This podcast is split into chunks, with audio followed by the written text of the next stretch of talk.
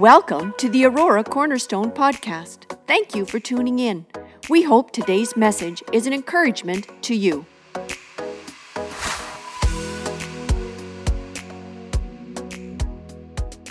We are family. What does it mean to be family? Last week, there's three things. First of all, God wired all of us to be in relationship with others. He's wired us for that. You go right back to Genesis, there's so many things. We talked of some of that last week. We're wired for it. Here's the other thing about family family is about for better, for worse. When I do weddings, we come to that part, you know, in sickness and in health and, and all that kind of stuff. The idea behind that is for better, for worse. So I'm not just in it for your money. You know, I know I told Lori, honey, if you married me for my money, I'm sorry. I'm sorry. Yeah, it's not, it's not, you don't marry for the money, hopefully. It's more for better for you don't just marry for the high times, you're gonna have a lot of low times, and and so you're in it. I'm in it for good times, and I'm in it for the bad times, for better, for worse. Families are in it for better, for worse. And families also, it's worth fighting for. I'm going to say there's a lot of things we fight for in this world, but I think really one of the top things we should be fighting for is for our family. The families, the family unit, the nuclear family, uh, it has come under attack that there has been such disintegration of values on our family. We have to work very proactively. Fight for the family. Now, your biological family, fight for your family. It's worth fighting for. Don't give up. Don't give up. Don't give up. Um, it can be tiring, it can be exhausting. You can feel like you're all alone, but continue to fight for your biological family and fight for the family, your church family. Fight for the family of God.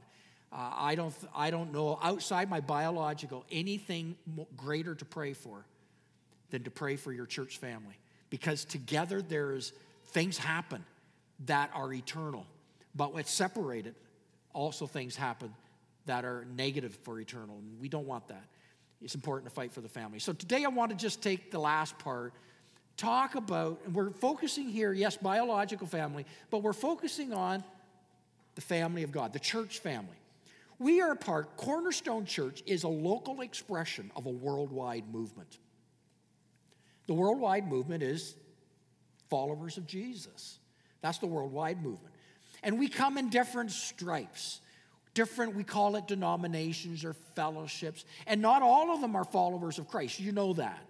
Some adhere to religious principles, but have ceased in personal relationship with Jesus Christ. And in that personal relationship, that means we surrender my will to his will, according to scriptures.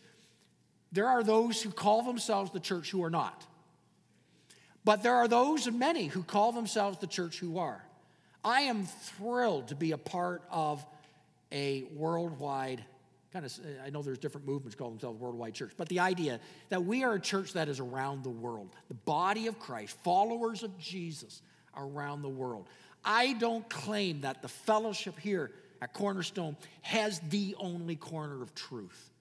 I believe together with my brothers and sisters, we help each other to be the body of Christ.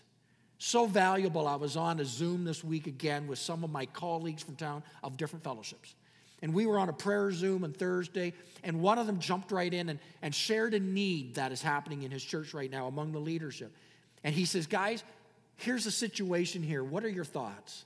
And then immediately, that becomes a part of our sharing together of different strengths. We're, different, we're not of the same denominations, but we're followers of Jesus, and we value the input that we have for each other. We won't always see eye to eye, and that, that can be good as you do it in a healthy way. And that's really what we're trying to get across here. Here's the problem too many times in the biological family and in the church, when things don't go the way we hope, we look for greener pastures over the fence. And might I say, the greener pastures over the fence aren't always greener. How many can say amen to that? Some of you came here and you thought we were greener. And then after a while, it's like, well, they're not that green. You know, it's always interesting. You know, I, I, hear occasions, you know, wow, we're so excited, you know, the first few weeks or months joining your church. And I, I'm happy for that. I really am. You know, because the other one really stunk, you know, and this one was horrible, and that one. And I'm thinking, how long is it going to be before that's said about us? Because frequently, unless there's healing, it's difficult to reintegrate back into the new. There's something about what it is to be the family. So we need to talk about it. It's not a topic that we just get, it's not propagated outside these walls typically. So this is a I think it should be a safe place to talk about what does it mean to be the family. The apostle Paul, the early church said you need to have examples so that you can follow them. And I pray that my life I want my leadership in the church, and I say this with my elders and those who enter into leadership team who teach, that your life needs to be such that you can say to people around you, follow me as, want to finish it for me? Follow me as I follow Christ. We should be able to say that. We shouldn't be of those who say, follow Christ, but don't follow me. Our life needs to exemplify what it looks like to be a follower of Jesus. Doesn't mean we're perfect. Oh, far from it. As a matter of fact, often in our imperfections, by us walking the journey, letting others into the journey of how we work through our imperfections, is one of the healthiest ways to say, here's what you do when you run into problems like I just ran into. And I'm learning along with you. And so, follow me as I follow Christ. Paul would say this. With Philippians chapter, Paul, chapter 4, Paul says, Whatever you have learned or received or heard from me or seen in me, okay, he kind of covered it all, didn't he? Put it into practice, and the God of peace will be with you. He said later, Philippians 3, he said, Join together in following my example. Note this, brothers, sisters, and just as you have modeled, just as you have us as a model, keep your eyes on those who live as we do. He says, Listen, you need to have examples. You need to be examples of followers of Jesus. Hebrews 13 says, Remember your leaders who spoke the word of God to you. Consider the outcome of their way of life and imitate their faith. Note that part. Watch their life over. You can't tell a person's, you can't tell the fruit in a person's life quickly. You have to see how that fruit develops over time, if it's good fruit or bad fruit.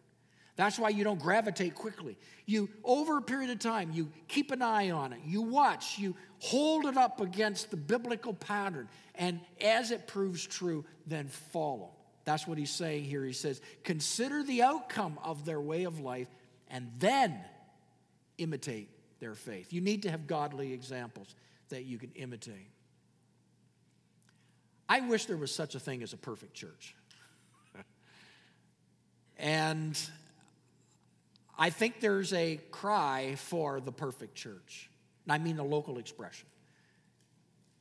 I mean, our Lord is perfect, the head is perfect, but the body's a little flawed. I was talking to a few of our seniors this morning, and one had a problem here in the body, and another a problem here in the body. And as my mom told me a number of years ago, she says, It's not fun growing old. Lori and I, when we, were, when we go down, sometimes down south, and we're at the pool, in Florida, and it's in a retirement community. And so, you know, the average age, my son would say the average age is 90, but he always exaggerates. But it's probably 75 to 85, the average age. And, and, and you listen to them, you know, and, and most of the conversations is around their doctor's appointments. And I was like, know, always bump Lori and say, we got something to look forward to, hon. We, you know, what did our doctor do last week? And, you know, and, and we want that perfect place. We really do. That place that has no problems. Uh, we want services that inspire us. We want worship that moves us. We want ministries that connect our kids in a powerful way. We want to be recognized and known by the staff and leaders by name and the details of our lives. Overall, we want a church that is effective and well run and filled with people who don't disappoint. But inevitably, we do disappoint. We're tempted then at that moment to move on and find that perfect church. And I'm just going to tell you that, you know, you're going to keep looking because we are an imperfect people growing in Christ. And I pray less and less flaws and more and more like Jesus but that is his church. If you recognize that, would you say amen? Okay, that's us. That's us. You know, sometimes when I when I'm challenged with this, here's the question that comes to my mind. If the entire church looked just like you, how healthy would we all be? And that kind of, ah, oh, the entire church, if everybody looked just like you, if your involvement, if your compassion, if your justice, if your giving, if everybody was like that, how healthy would we all be? And maybe that's a bit of a reality check. I want to share, starting off today, three characteristics of real God honoring spiritual families. And I think this may be a good reminder the next time something doesn't go perfect.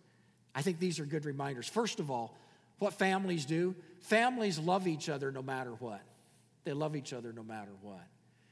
I grew up with two older sisters. They were a fair bit older than myself. My oldest sister, she was, I always called her the bossy one, and she still is.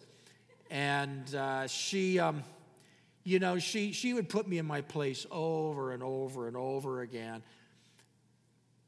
It's one thing for, my, my, for them to put me in place, it's another thing for somebody else to try to put me in place. They were very protective of their little brother. And so when somebody on the school bus started messing with me, they showed up. When somebody in the neighborhood started messing with me, they showed up. And I always found it kind of curious. I was a little confused as a, you know, a little gaffer. I was a little confused. How come you can do it, but they can't? You know, I would always say, well, you, you stop them from speaking like that to me, but you talk to me like that too. And there's kind of like, well, we're your sisters. We can do that. Right? It's family. We understand. It's family. You fight for your family. Listen, you can't get away with that kind of stuff because we love each other no matter what. Others aren't allowed to do that. Not in this family. They're not allowed to do that. And I think, yeah, the family of God. Sometimes we can be cruel in our attitude and words, not necessarily to, but even behind the back of another. It's unbecoming of a family, isn't it? Unbecoming of a family. God help me to love each other no matter what. In other words, you can't do anything to make me stop loving you. Now, I might stop liking you, but you can't stop me from loving you. I'm going to believe in you. I'm going to stand in your corner. I'm going to contend for you. You can't stop that. Refuse to let you do that. I, I remember as a kid, remember spilling your milk? You know, how many times you spill your milk? And it annoyed my mom and dad. You know, for the hundredth time, we told you don't set it at the edge of the table. And pretty well everything they told me, I told my kids. And I'm sure I'll tell my grandchildren too. Don't set it at the edge of the table, number one. Don't fill it too full, number two. And move it back so when you're flailing your hands, you don't hit it, right? Those were the things they told me. And of course, I, most part, forgot and spilt milk all the time. Here's the thing although I spilt milk and I no doubt annoyed them, they never stopped loving me for spilt milk. You know what I'm saying? Their love didn't diminish because I spilt something at the table. Jeremiah 31 tells us that God loves us with, everybody say it together, an everlasting love. Boy, let's just say that together. God loves me with an everlasting love. Can you say it together? God loves me with an everlasting love. God loves me. Make it personal. Say it again. God loves me with an everlasting. You can't do anything to remove him from loving you. He loved you before you were born. He loved you in your conception. He loved you in your growing up years. He loves you and it's eternal. Everlasting, he says, it's right there. It'll never stop. He loves you with an everlasting love. And because love is not an emotion, love is a choice. I choose. It's an act of my will. I choose to love. So when people fail, you can still love them. It's possible. If you're waiting to let yourself be a, connected to a people who are perfect and who will never disappointment, you're going to wait a long, long, long time. The devil is the enemy of relationships. The devil will use any opportunity to divide the family with hurts and wounds. He operates in that level. He did it from the first family, and he's doing it to the final family. I go back to the topic I shared back in May 1st, a month ago. I, I, preached a message entitled The Language of Love. And if you go back to that message, I took the scripture, 1 Corinthians 13. The entire message was on the love chapter. And the last verse we talked of is verse 7. Love always protects, love always trusts, love always hopes, love always perseveres. The picture here is families love each other no matter what. The body of Christ. God, I settle in my soul. I love, I love one another no matter what. And it can be challenging, but no matter what, love is a choice. Secondly, families help prevent problems from happening. It's one of the problems we have today that wasn't there 100 years ago. 100 years ago, I grew up on a farm that was over 100 years in the Lucas name.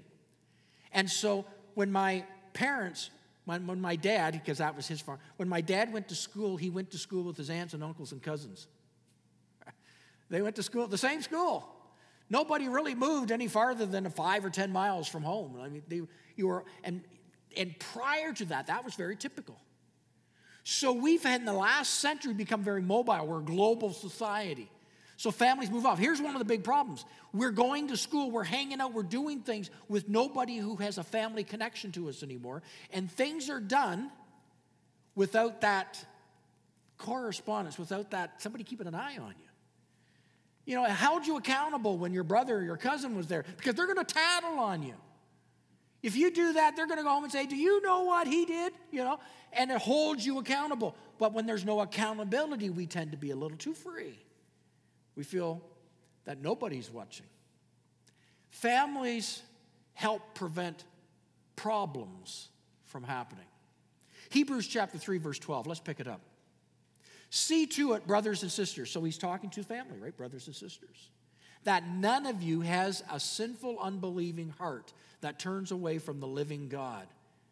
But here it is encourage one another every day as long as it is today. So look every day, so that none of you, he's not willing to let one go, none of you may be hardened by sin's deceitfulness.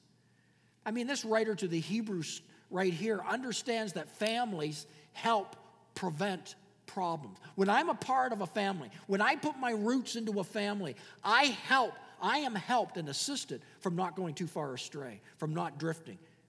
That's one of the reasons people do not want a church family.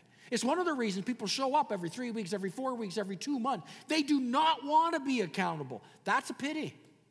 It really is a pity because you need accountability and you need to also be a part of the accountability to each other, to get involved in relationship, to hold into account one another of how you're doing so that we do not veer off, we do not wander in our faith.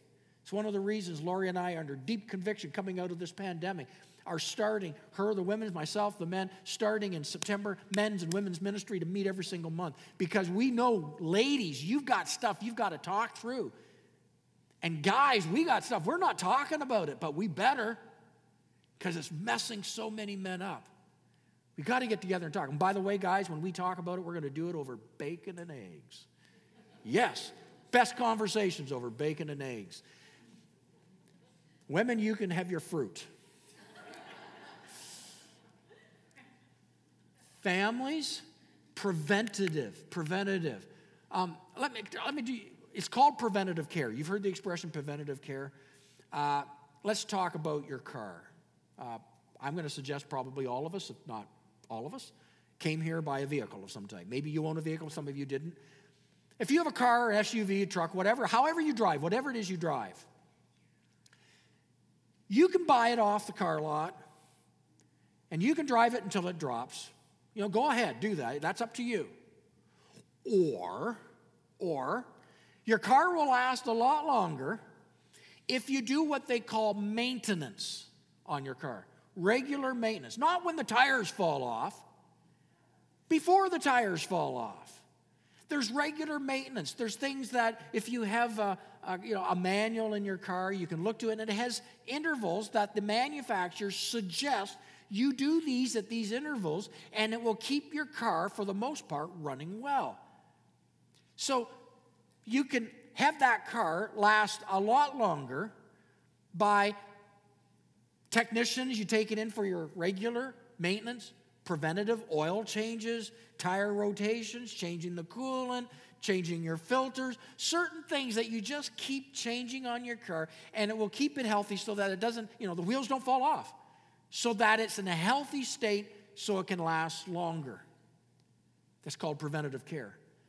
Church, it's the same way. In the body of Christ, it is much harder for the little problems to become the big problems if you share regularly when they're little. We're following, right?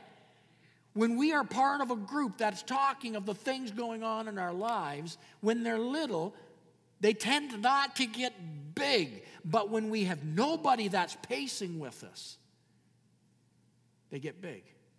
If There's not somebody there to challenge, not somebody there you're sharing with and believing together and working it through. In this passage of Hebrews chapter 3, did you note the language? It says brothers and sisters, brothers and sisters. This is family language. And it says you are called to encourage one another. Family, encourage each other. Now, what does that word mean? Well, here's what it means there it means to comfort, to console, to exhort, to admonish, to persuade. I'm going to do that again. To comfort, console. Now, those are nice ones. But the other one, exhort's a little rougher to admonish. Sometimes you got to persuade. Families help each other out by encouraging one another, which in turn prevents a host of problems. I believe many problems, if not all, can be solved in the context of a body, whatever that body is, if we just nurture it enough. It's when we don't, when we hide, when we go it alone, when we don't see maybe the value of this, that the problems become too big. The third one here is families are restorative. When a family member goes astray, we just don't say adios. It was good knowing you, you know, my sister, brother, whatever. We don't say that, not a family member. We just don't turn our back on them when they go astray. Likewise, when things don't go as planned in a spiritual family, we need to have the courage to fight for relationships. Too frequently, we jump the fence. But fight for those relationships. Remember, the devil constantly strives to separate us because he knows if we increase in numbers, we are strong. So, what do you think his tactic is going to be? Absolutely divide them up. Then they don't have the strength to fight, they don't have the strength to stand true to each other. So, what families do. You know, we exist in a battle. The second thing I wanted to share here today we exist in a battle. We are in an active battle. You know, I've learned early in life don't declare peace when you're in the middle of a battle. Because if you drop your arms too quick, you die too soon. There's a time for peace and there's a time to fight. Lori and I, for almost 18 years, lived just 15 minutes from a military training base called Base Borden. Many of you have heard it, maybe you've visited. There's, it's a very interesting military base. We drove through the base uh, almost on a weekly basis. Military base, we had people in our church, part of the military, rolling in, rolling out trainers and recruits. Being a part, being quite within 15 minutes to the military base near Angus, Ontario, being about 15 minutes from the military base, uh, where the church was, it was not uncommon to, at least every day, once every couple of days anyway, you'd see mi- military vehicles go by the church.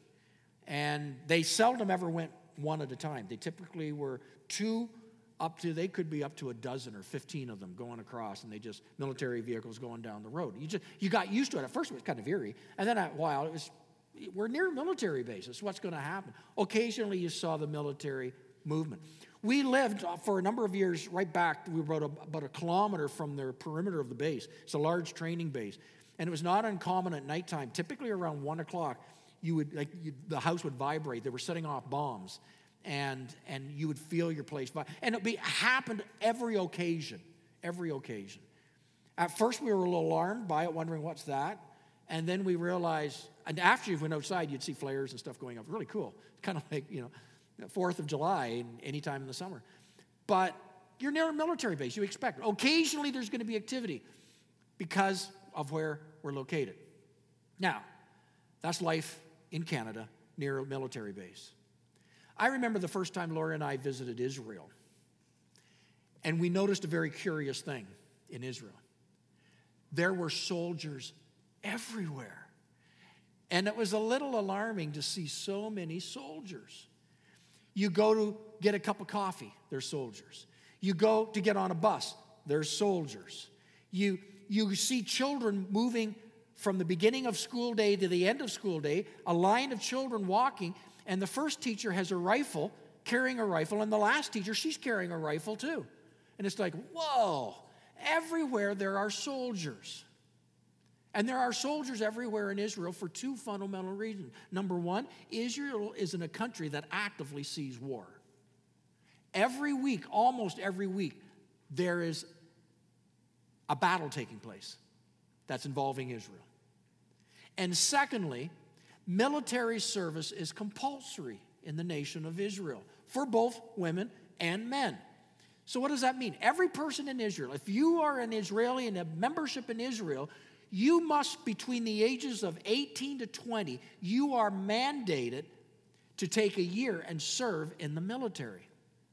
And as a result, the whole population in Israel is either going to be a soldier, is presently a soldier, or has been a soldier. Everyone. Everyone.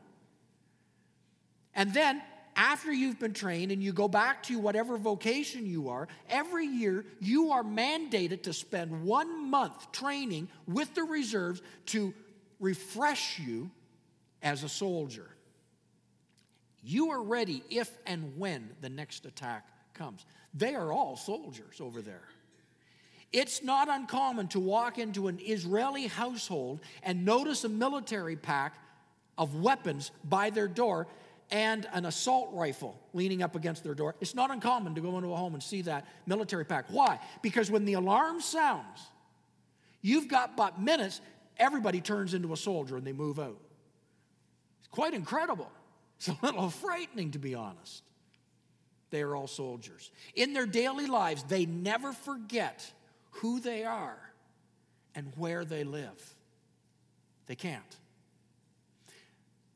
What a picture, beloved. We are not called, you and I are not called to be fearful. You and I are not called to be anxious. We are not called to be paranoid, but we are called to be constantly vigilant, constantly be on guard. 1 Peter chapter 5 says, Be sober, be vigilant because your adversary, the devil, walks about like a roaring lion, looking to whom to devour every day. We're not fearful, we're not anxious, but we need to be vigilant. We are in an active battle array on planet Earth. Ephesians chapter 6 says, For our struggle is not against people, not against flesh and blood, but against rulers, authorities, powers in the dark world against spiritual forces of evil in the heavenly realms. But the good news is this we don't have to fight this battle alone. You do not have to fight this battle alone. Go back to Ecclesiastes chapter 4, verse 12. It says, Though one may be overpowered, two can defend themselves.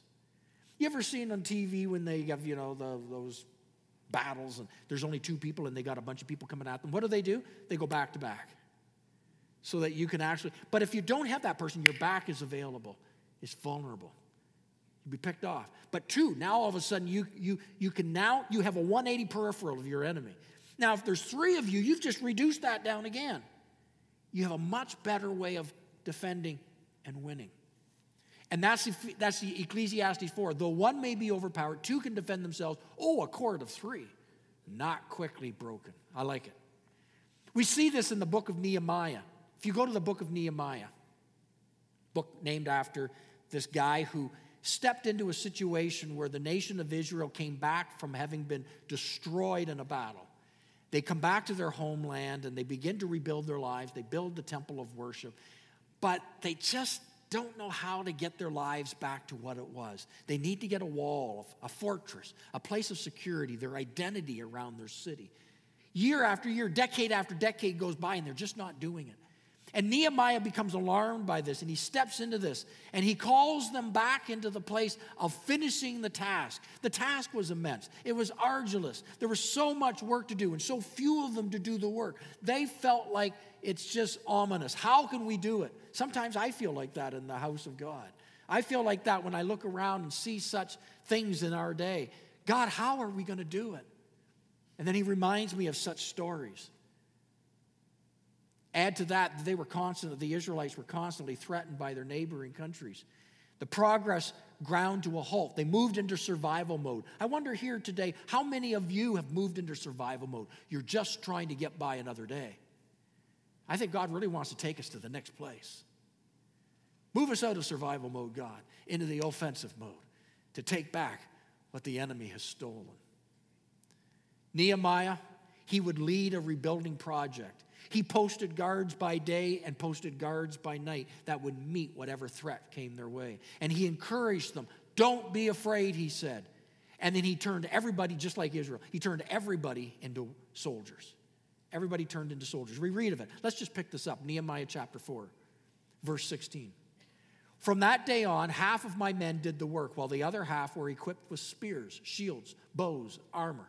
The officers posted themselves behind all the people of Judah who were building the wall. Those who carried materials did their work with one hand and held a weapon with the other. Wouldn't that be kind of, you know, you, you're the trowel in this hand and the sword in this hand? And each of the workers wore his sword at his side as he worked. But the man who sounded the trumpet stayed with me. Verse 19 Then I said to the nobles, the officials, and the rest of the people, The work is extensive and spread out, and we are widely separated from each other along the wall. Verse 20 Wherever you hear the sound of the trumpet, join us there, and God will fight for us. Let the image of this just resound. Incredible story. Every worker, a tool in one hand, a sword in the other. And if they came under attack, wherever the attack was, all you had to do was blow the trumpet. Just blow the trumpet. And you rallied around where the trumpet blew. Now, here's the thing pity the person who doesn't, who blows the trumpet and nobody's around. And I see this in the church. Can you see this? I see this as, as men and women and teenagers. We're getting into trouble. We're getting pinned down. We're feeling overwhelmed. We start to blow the trumpet but we haven't developed people around us. We're blowing and blowing the trumpet. We're saying help in our own way, but we've not developed a team of soldiers around us. You'll blow the trumpet, nobody hears you. I find that sad. I find that sad when somebody falls, when somebody messes up and makes big and and and doesn't seem to recover. Were they blowing? Did they put people around them that when they began to blow the trumpet, they were there? Or were they blowing the trumpet and they hadn't had people around them? Listen, when you blow the trumpet, you, you hope you've, you've got some things around you so that when the trumpet's blown, boom, they're there. They're there to help you. We have a system here in Canada I think we take for granted. It's called 911. That we would be able to hit 911 and they can track the call and they can be there within minutes. Wouldn't it be sad if we had no faith in 911? Then why even bother hit 911? Why bother? Because nobody's coming. And so many times in the body of Christ, we are in a battle, and in the battle together, we are much more effective when I've developed the relationships within the context of my brothers and sisters. So, what does it look like to be in a battalion as a team? Well, perhaps when somebody is missing after a while, you look them up and find out where are they. Find out how they're doing. How sad it is to be missing for an extended period of time and nobody knows you're missing. Or perhaps we feel they don't really care. You see, if I'm a part of a smaller group, it's difficult when you're a part of just the context here. But when I identify in a smaller group, now my name is known. Somebody knows my name. Somebody knows my son. Somebody knows my daughter. We found this, Lori and myself, when we were part of a small group. And when one of our children was struggling, I remember when my son, and he had a period of time where he was living under a bridge. And our group praying for him. They were calling up and saying, How's he doing? What's going on with Jonas? They paced with us in life. I remember one of the situations when one of their daughters got involved with a guy and he was a drug dealer and it just was going south and she was violent and it's just so unlike her. We rallied together in prayer as a group. That's what you do. But if you don't have that battalion together, if you don't develop that, then we disappear. I think when we've developed it, though, it looks like when someone's missing, somebody's going to reach out, somebody's going to come alongside, somebody's going to encourage you, as Hebrews said. Be in close enough contact to hear when someone's suffering. We hear it, we respond. Well, I was on a prayer Zoom on Tuesday morning, right, right across Eastern uh, Ontario, goes from Ottawa right over here to our church. We're about as far west as that group meets. And we were on a prayer call, and one of the pastors, she's a support pastor in a church in Ottawa, and she made comments. She says, um, she says, "Well, I've been enjoying, I've been enjoying my skylight all week." And it's just we paused. Now we've been tracking with this. I've I with her for a bit over a year now on this Zoom, and it's like, and then we wound it back. And we said, "Your skylight." She's without hydro. She has. A, what happened is, is something came down to put a hole in her roof. That's she was tongue in cheek, and her attitude was an amazing attitude. Yeah, I'm enjoying my skylight here. We have no hydro. We haven't had hydro for a couple of weeks when that big storm went through. And when that was said, because of just a Zoom contact, people were stepping in in the Ottawa region, reaching out to her. And just a very, she wasn't doing it for the reason of help me. She just made a comment. Oh, yeah, you know, we were just lightheartedly making comments, and she talked about her skylight. I was thinking, that's what the body, this is what happens when the church reaches out to the church. We pray for one another. And when someone is in sin, the others rally around to help pull back the person caught in sin. 1 Corinthians chapter 10 says, No temptation has overtaken you except what is common to mankind. And God is faithful. He will not let you be tempted beyond what you can bear. You can trust Him. But when you are tempted, He will provide a way out so that you can endure. And what is that way out? James chapter 5 tells us here's the way out James 5, therefore confess your sins to each other and pray for each other so that you may be healed. The prayer of a righteous person is powerful and effective. But that righteous person wasn't you, the righteous person was somebody praying for you. They came in because of your confession, and there was victory. Hallelujah. Aren't you glad to be part of the family of God? So, in a spiritual relationship, we fight for each other. Families love each other no matter what, help prevent problems, we're restorative in nature, we fight for each other. I just want to close with this fellowship, when we fellowship, it's actually an act of worship. I want you to think about this for a minute. When you get together, maybe you come in early at nine o'clock just to fellowship with somebody, you are actively worshiping. Maybe after the service next week when we have our picnic and we're, you know, playing a game of volleyball together, or sitting with somebody eating together, just talking, sharing. It's not wasted time. It's actually an act of worship. 1 John chapter 4 verse 11. Dear friends, since God so loved us, we also ought to love one another. Now you can unpack that whole area of the epistle of John and God designs love. He loves us. And He speaks through the language of love. And when He pours His love on us, it's to flow to others. I'm just not to go, give me, give me, give me, give me. But as He loves me, now I'm looking to give it away. I'm looking, how do I love others? And when I love others, I'm actually worshiping Him as it flows, as I touch somebody's life, as I get in it, when I talk and I pray with them, or I just listen to them, or I walk with them on the journey, or I pick them up and I drop them off, whatever it might be, I'm actively worshiping God. I'm worshiping Him. Many of you have heard someone say, I love Jesus, but I can't stand the church. I find that pitiful. It's actually not even accurate. You can't love Jesus and not love his church because he loves his church. And if he loves his church and I refuse to love his church, then how can I love him? I don't love what he loves. If I really love him, I'm going to love what he loves. It's going to be important to me. Let me give you an illustration. Uh, let's, let's say, I didn't tell my wife ahead of time. One of the disadvantages of being a family member, you're, you're illustrated. My kids used to say, Dad, don't use me in illustration today. So my daughter, who's watching live stream, you're safe, but I'm going to use Lori for. Okay, oh, let's go here. Let's imagine my lovely, wonderful wife, Lori, drives to church Sunday morning. She's getting out of her vehicle out here in the parking lot. Let's imagine as she closes the door, she rips her dress up the back. But she doesn't know she ripped her dress. Okay, you tracking with me? She doesn't know she ripped her dress. She walks into our church, and there's a bunch of people here in the church. Of course, not us, but there's a bunch of people here in the church. She doesn't know her dress is torn. She comes into church as usual. What happens? Well, let's imagine, let's imagine there's some people who see her walk by and snicker. Think that looks pretty silly. But they do nothing, say nothing, continue as if nothing has happened.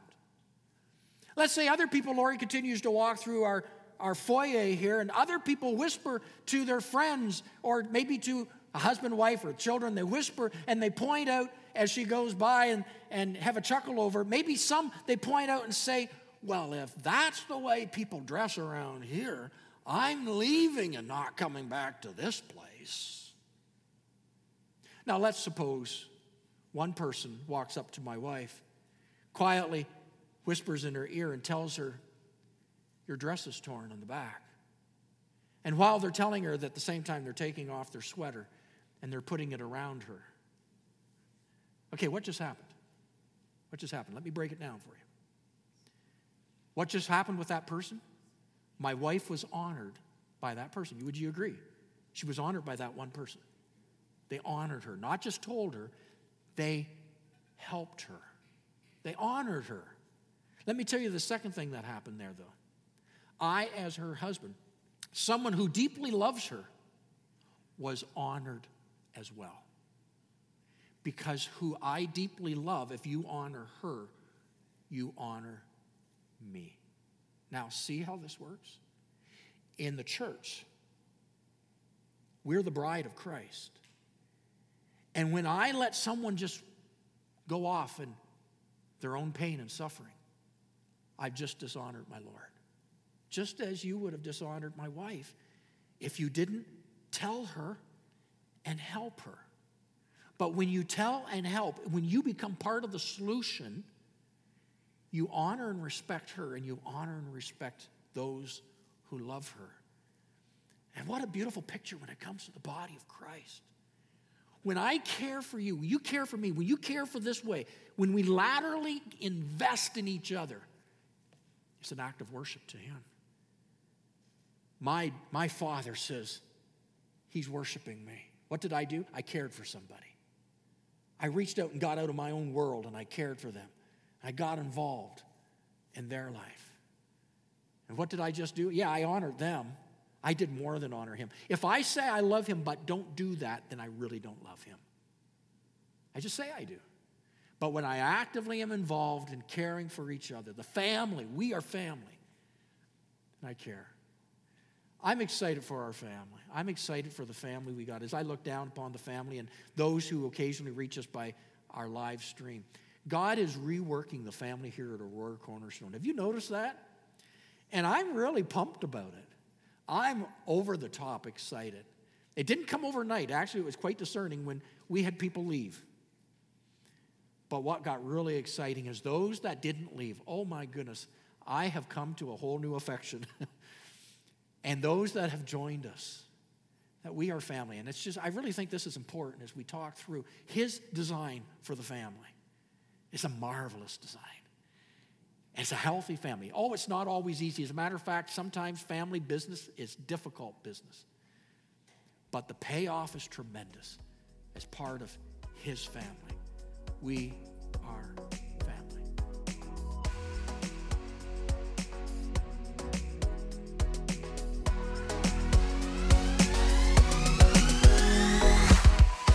Thanks for listening to the Aurora Cornerstone podcast. Remember to subscribe.